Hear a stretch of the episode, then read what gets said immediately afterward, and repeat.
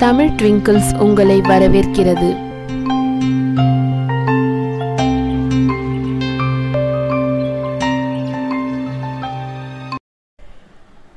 மூன்றாவது அத்தியாயத்திற்கு நேரடியாக வந்திருப்பவர்களுக்காக மற்ற இரு அத்தியாயங்களின் கதை சுருக்கம். பிரயாணிகள் இருவர் புத்த பிக்ஷு பரஞ்சோதி என்ற வாலிபன் காஞ்சி மாநகரை நோக்கி சென்று கொண்டிருந்தார்கள்.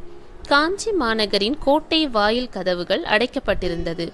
வாயில் காவலனின் உதவியோடு காஞ்சி மாநகருக்குள் சென்றார்கள். புத்த பிக்ஷுவிடமிருந்து விடை பெற்ற பரஞ்சோதி நாவுக்கரசர் மடத்தை நோக்கி சென்றான். அவன் செல்லும் வழியில் ஓர் கலவரம். கோவில் யானைக்கு மதம் பிடித்துவிட்டது.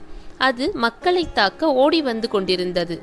அது வரும் வழியில் பல்லக்கில் நமது கதாநாயகி சிவகாமியும் அவளது தந்தையும் அமர்ந்திருந்தார்கள். அவர்களை காப்பாற்றும் பொருட்டு பரஞ்சோதி வேலை வீசி யானையை வீழ்த்தினான். பின்னர் அவ்விடத்திலிருந்து தப்பி மறைந்தான். இது போன இரு அத்தியாயங்களோட கதை. இப்போ மூன்றாவது அத்தியாயம் கடவுள் காப்பாற்றினார். இது வந்து ரொம்ப முக்கியமான அத்தியாயம். ஏன்னா சிவகாமியின் மனம் கவர்ந்த கதாபாத்திரத்தை நாம அறிமுகப்படுத்த போகிறோம். மற்ற ரெண்டு அத்தியாயங்களோட லிங்க் வேணும் அப்படின்னா டிஸ்கிரிப்ஷன் பாக்ஸில் இருக்குது இப்போது நம்ம மூன்றாவது அத்தியாயத்தை பார்க்கலாம்.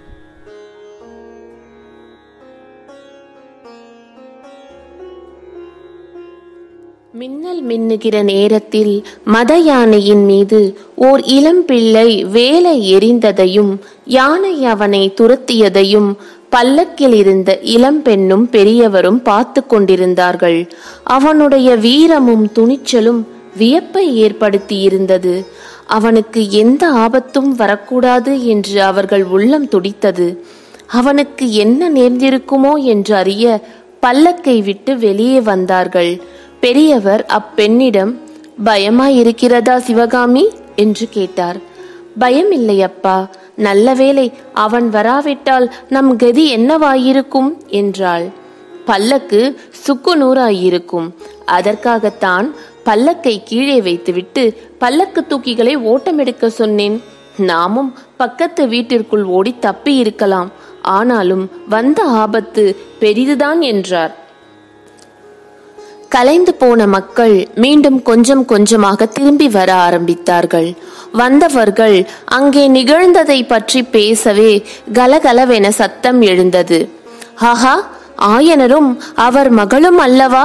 நல்ல வேளை கடவுள்தான் இவர்களை காப்பாற்றினார்கள் என்று ஜனங்கள் பலவாறாக பேசிக்கொண்டார்கள் ஆனால் அந்த இளம் பிள்ளையை பற்றி இவர்களுக்கு தகவல் தெரிவிக்க கூட்டத்தில் யாரும் இல்லை. ஆயனர் யானை கடைசியாக நின்ற இடம் அருகே சென்றார். அங்கே முறிந்த வேலும் அவிழ்ந்து கிடந்த மூட்டையையும் எடுத்துக்கொண்டு சிவிகையிடம் வந்தார். சிவகாமி நாம் போகலாம். எல்லா விவரங்களும் நாளை தானே தெரிந்துவிடும் என்றார். அவர்கள் கிளம்பும் சமயத்தில் சற்று தூரத்தில் குதிரைகள் வரும் சத்தம் கேட்கவே தயங்கி நின்றார்கள். முன்னால் இரண்டு வெண் புறவிகள் பாய்ந்து வருவதும் பின்னால் ஐந்தாறு குதிரைகள் தொடர்ந்தும் வந்தன. இரண்டு கம்பீர வீர புருஷர்கள் ஏறி வந்தார்கள். மகேந்திர மகாபல்லவர் வாழ்க குமார சக்கரவர்த்தி மாமல்லர் வாழ்க என்ற கோஷங்கள் நாற்புறமும் எழுந்தன. சிவகாமிக்கும் ஆயனருக்கும் பெரிதும் வியப்பு உண்டாயிற்று. சிவகாமி ஆயனருக்கு பின்னால் ஒதுங்கி நாணத்துடன் நின்றாள். அவளுடைய விசாலமான கரிய கண்கள் குமார சக்கரவர்த்தியை நோக்கின.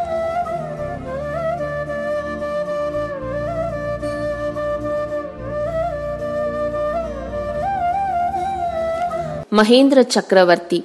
ஆயனரே என்ன இது? கேள்விப்பட்டது விபரீதமாக இருக்கிறது என்று சொல்லிக்கொண்டே குதிரையை விட்டு இறங்கி வந்தார்.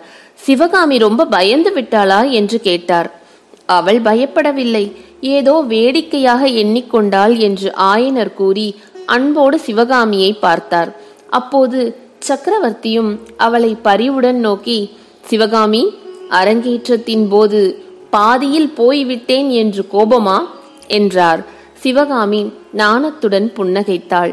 சிவகாமிக்கு அவ்வளவு கூடவா தெரியாது. நீங்கள் ஏதோ முக்கியமான காரணமாகத்தான் சென்றிருப்பீர்கள் என்று ஆயனர் கூறினார்.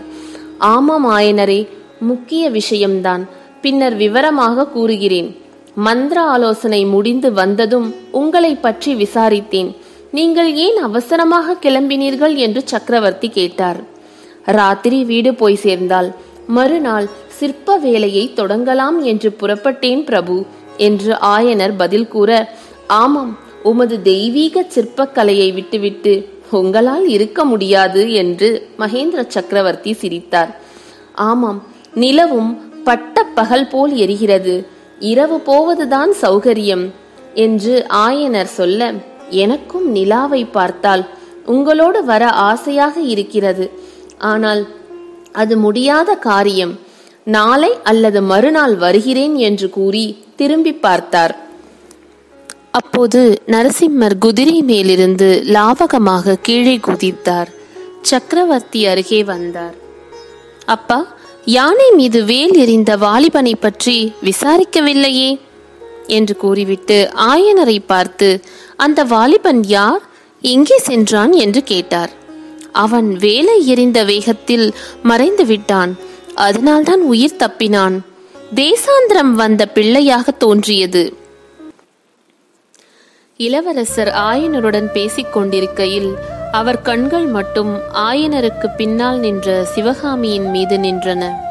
இவ்வளவு நேரம் அவரையே பார்த்து கொண்டிருந்த சிவகாமியோ இப்பொழுது அவர் பக்கம் பார்க்காமல் பூமியை பார்த்தவாறு நின்று கொண்டிருந்தாள். கையில் வைத்திருந்த வேல் கீழே நழுவியது. சிவகாமி அது என்ன என்று கேட்டுக்கொண்டே அவள் அருகில் சென்றார். சிவகாமி சிறிது பின்வாங்கி முறிந்த வேலை தரையிலிருந்து எடுத்து அவர் பக்கம் நீட்டினாள். அதை வாங்கும்போது அவர் விரல்கள் சிவகாமியின் விரல்களை தீண்டி இருக்க வேண்டும். தேல் கொட்டியவர்களைப் போல அவர்கள் அவசரமாக விலகிக் கொண்டதிலிருந்து இதை ஊகிக்க முடிகிறது.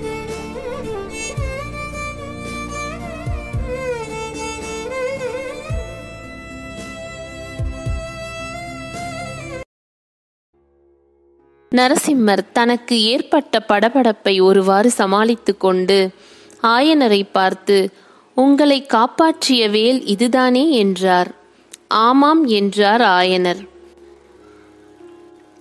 மகேந்திர பல்லவர் தன் பின் நின்ற குதிரை வீரனை அழைத்து அயலூரிலிருந்து புதிதாக வந்த இளைஞனை இன்றிரவுக்குள் கண்டுபிடித்து நாளை அரண்மனைக்கு அழைத்து வர வேண்டும். என்று நகர்காப்பு தலைவனுக்கு கட்டளையிட்டார். அவர்கள் கிளம்பி போனதும் சிவகாமியும் ஆயனரும் சிவிகையில் ஏறி அமர்ந்தார்கள். காவலர்கள் புடைசூழ சிவிகை காஞ்சிக் கோட்டையின் கீழ் வாசலை நோக்கிச் சென்றது. இதோட இந்த எபிசோட் முடியுது. பிடிச்சிருந்ததுன்னா லைக் பண்ணுங்கள் ஷேர் பண்ணுங்கள் முக்கியமாக சப்ஸ்கிரைப் பண்ணுங்கள் நோட்டிஃபிகேஷன் பெல்லை கிளிக் பண்ணிங்கன்னா சீக்கிரமே அடுத்த எபிசோட்கான நோட்டிஃபிகேஷன் வரும். தேங்க்யூ தமிழ் ட்விங்கிள்ஸ் உங்களை வரவேற்கிறது.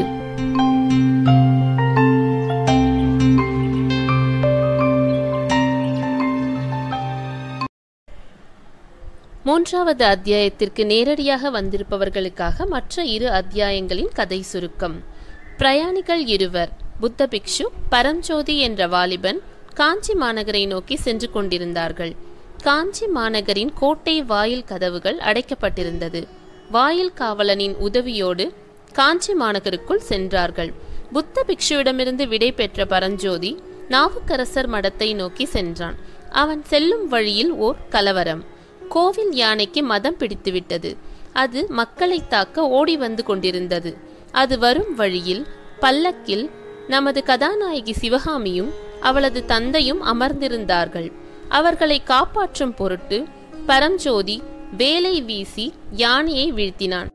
பின்னர் அவ்விடத்திலிருந்து தப்பி மறைந்தான். இது போன இரு அத்தியாயங்களோட கதை. இப்போ மூன்றாவது அத்தியாயம் கடவுள் காப்பாற்றினார்.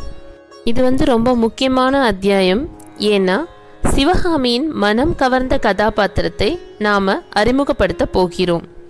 மற்ற ரெண்டு அத்தியாயங்களோட லிங்க் வேணும் அப்படின்னா டிஸ்கிரிப்ஷன் பாக்ஸில் இருக்கு. இப்போ நம்ம மூன்றாவது அத்தியாயத்தை பார்க்கலாம்.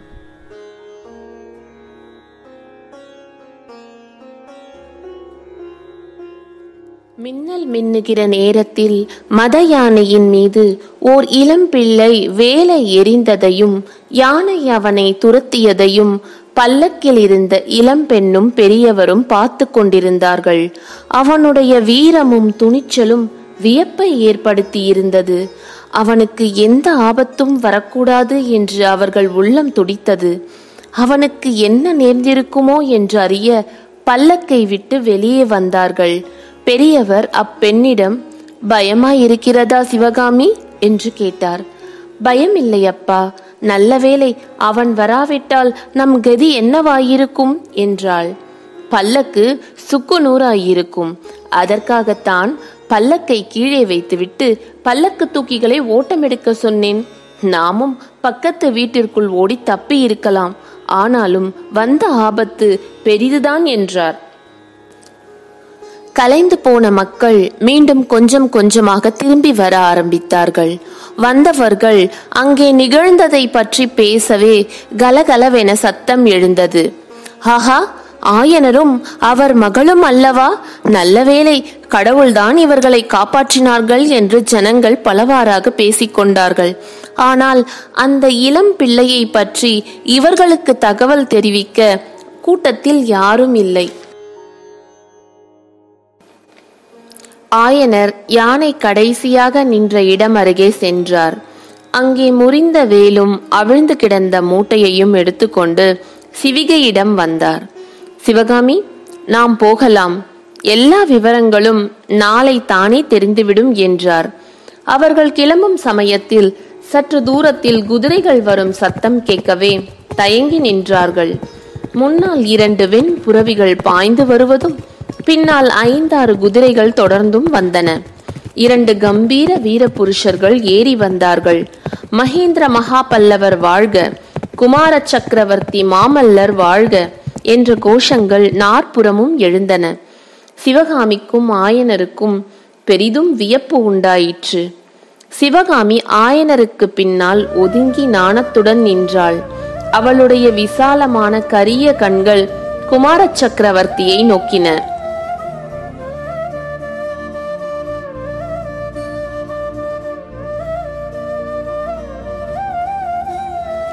மகேந்திர சக்கரவர்த்தி. ஆயனரே என்ன இது? கேள்விப்பட்டது விபரீதமாக இருக்கிறது என்று சொல்லிக்கொண்டே குதிரையை விட்டு இறங்கி வந்தார். சிவகாமி ரொம்ப பயந்து விட்டாளா? என்று கேட்டார். அவள் பயப்படவில்லை. ஏதோ வேடிக்கையாக எண்ணிக்கொண்டாள் என்று ஆயனர் கூறி அன்போடு சிவகாமியை பார்த்தார். அப்போது சக்கரவர்த்தியும் அவளை பரிவுடன் நோக்கி சிவகாமி அரங்கேற்றத்தின் போது பாதியில் போய்விட்டேன் என்று கோபமா? என்றார். சிவகாமி நாணத்துடன் புன்னகைத்தாள். சிவகாமிக்கு அவ்வளவு கூடவா தெரியாது. நீங்கள் ஏதோ முக்கியமான காரணமாகத்தான் சென்றிருப்பீர்கள் என்று ஆயனர் கூறினார். ஆமாம் ஆயனரே முக்கிய விஷயம்தான். பின்னர் விவரமாக கூறுகிறேன். மந்திர ஆலோசனை முடிந்து வந்ததும் உங்களை பற்றி விசாரித்தேன். நீங்கள் ஏன் அவசரமாக கிளம்பினீர்கள் என்று சக்கரவர்த்தி கேட்டார். ராத்திரி வீடு போய் சேர்ந்தால் மறுநாள் சிற்ப வேலையை தொடங்கலாம் என்று புறப்பட்டேன் பிரபு என்று ஆயனர் பதில் கூற ஆமாம் உமது தெய்வீக சிற்பக்கலையை விட்டுவிட்டு உங்களால் இருக்க முடியாது என்று மகேந்திர சக்கரவர்த்தி சிரித்தார். ஆமாம் நிலவும் பட்ட பகல் போல் எரிகிறது. இரவு போவதுதான் சௌகரியம் என்று ஆயனர் சொல்ல எனக்கும் நிலாவை பார்த்தால் உங்களோடு வர ஆசையாக இருக்கிறது. ஆனால் அது முடியாத காரியம். நாளை அல்லது மறுநாள் வருகிறேன் என்று கூறி திரும்பி பார்த்தார். அப்போது நரசிம்மர் குதிரை மேலிருந்து லாவகமாக கீழே குதித்தார். சக்கரவர்த்தி அருகே வந்தார். அப்பா யானை மீது வேல் எறிந்த வாலிபனை பற்றி விசாரிக்கவில்லையே? என்று கூறிவிட்டு ஆயனரை பார்த்து அந்த வாலிபன் யார்? எங்கே சென்றான்? என்று கேட்டார். அவன் வேலை எறிந்த வேகத்தில் மறைந்து விட்டான். அதனால்தான் உயிர் தப்பினான். தேசாந்திரம் வந்த பிள்ளையாக தோன்றியது. இளவரசர் ஆயனருடன் பேசிக் கொண்டிருக்கையில் அவர் கண்கள் மட்டும் ஆயனருக்கு பின்னால் நின்ற சிவகாமியின் மீது நின்றன. இவ்வளவு நேரம் அவரையே பார்த்து கொண்டிருந்த சிவகாமியோ இப்பொழுது அவர் பக்கம் பார்க்காமல் பூமியை பார்த்தவாறு நின்று கொண்டிருந்தாள். கையில் வைத்திருந்த வேல் கீழே நழுவியது. சிவகாமி அது என்ன என்று கேட்டுக்கொண்டே அவள் அருகில் சென்றார். சிவகாமி சிறிது பின்வாங்கி முறிந்த வேலை தரையிலிருந்து எடுத்து அவர் பக்கம் நீட்டினாள். அதை வாங்கும்போது அவர் விரல்கள் சிவகாமியின் விரல்களை தீண்டி இருக்க வேண்டும். தேல் கொட்டியவர்களைப் போல அவர்கள் அவசரமாக விலகிக் கொண்டதிலிருந்து இதை ஊகிக்க முடிகிறது.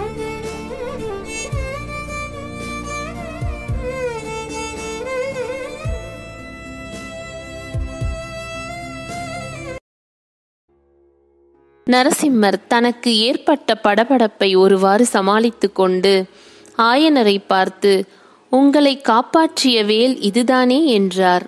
ஆமாம் என்றார் ஆயனர். மகேந்திர பல்லவர் தன் பின் நின்ற குதிரை வீரனை அழைத்து அயலூரிலிருந்து புதிதாக வந்த இளைஞனை இன்றிரவுக்குள் கண்டுபிடித்து நாளை அரண்மனைக்கு அழைத்து வர வேண்டும். என்று நகர்காப்பு தலைவனுக்கு கட்டளையிட்டார். அவர்கள் கிளம்பி போனதும் சிவகாமியும் ஆயனரும் சிவிகையில் ஏறி அமர்ந்தார்கள். காவலர்கள் புடைசூழ சிவிகை காஞ்சி கோட்டையின் கீழ் வாசலை நோக்கிச் சென்றது. இதோட இந்த எபிசோட் முடியுது. பிடிச்சிருந்ததுன்னா லைக் பண்ணுங்கள் ஷேர் பண்ணுங்கள் முக்கியமாக சப்ஸ்கிரைப் பண்ணுங்கள் நோட்டிஃபிகேஷன் பெல்லை கிளிக் பண்ணிங்கன்னா சீக்கிரமே அடுத்த எபிசோட்கான நோட்டிஃபிகேஷன் வரும். தேங்க்யூ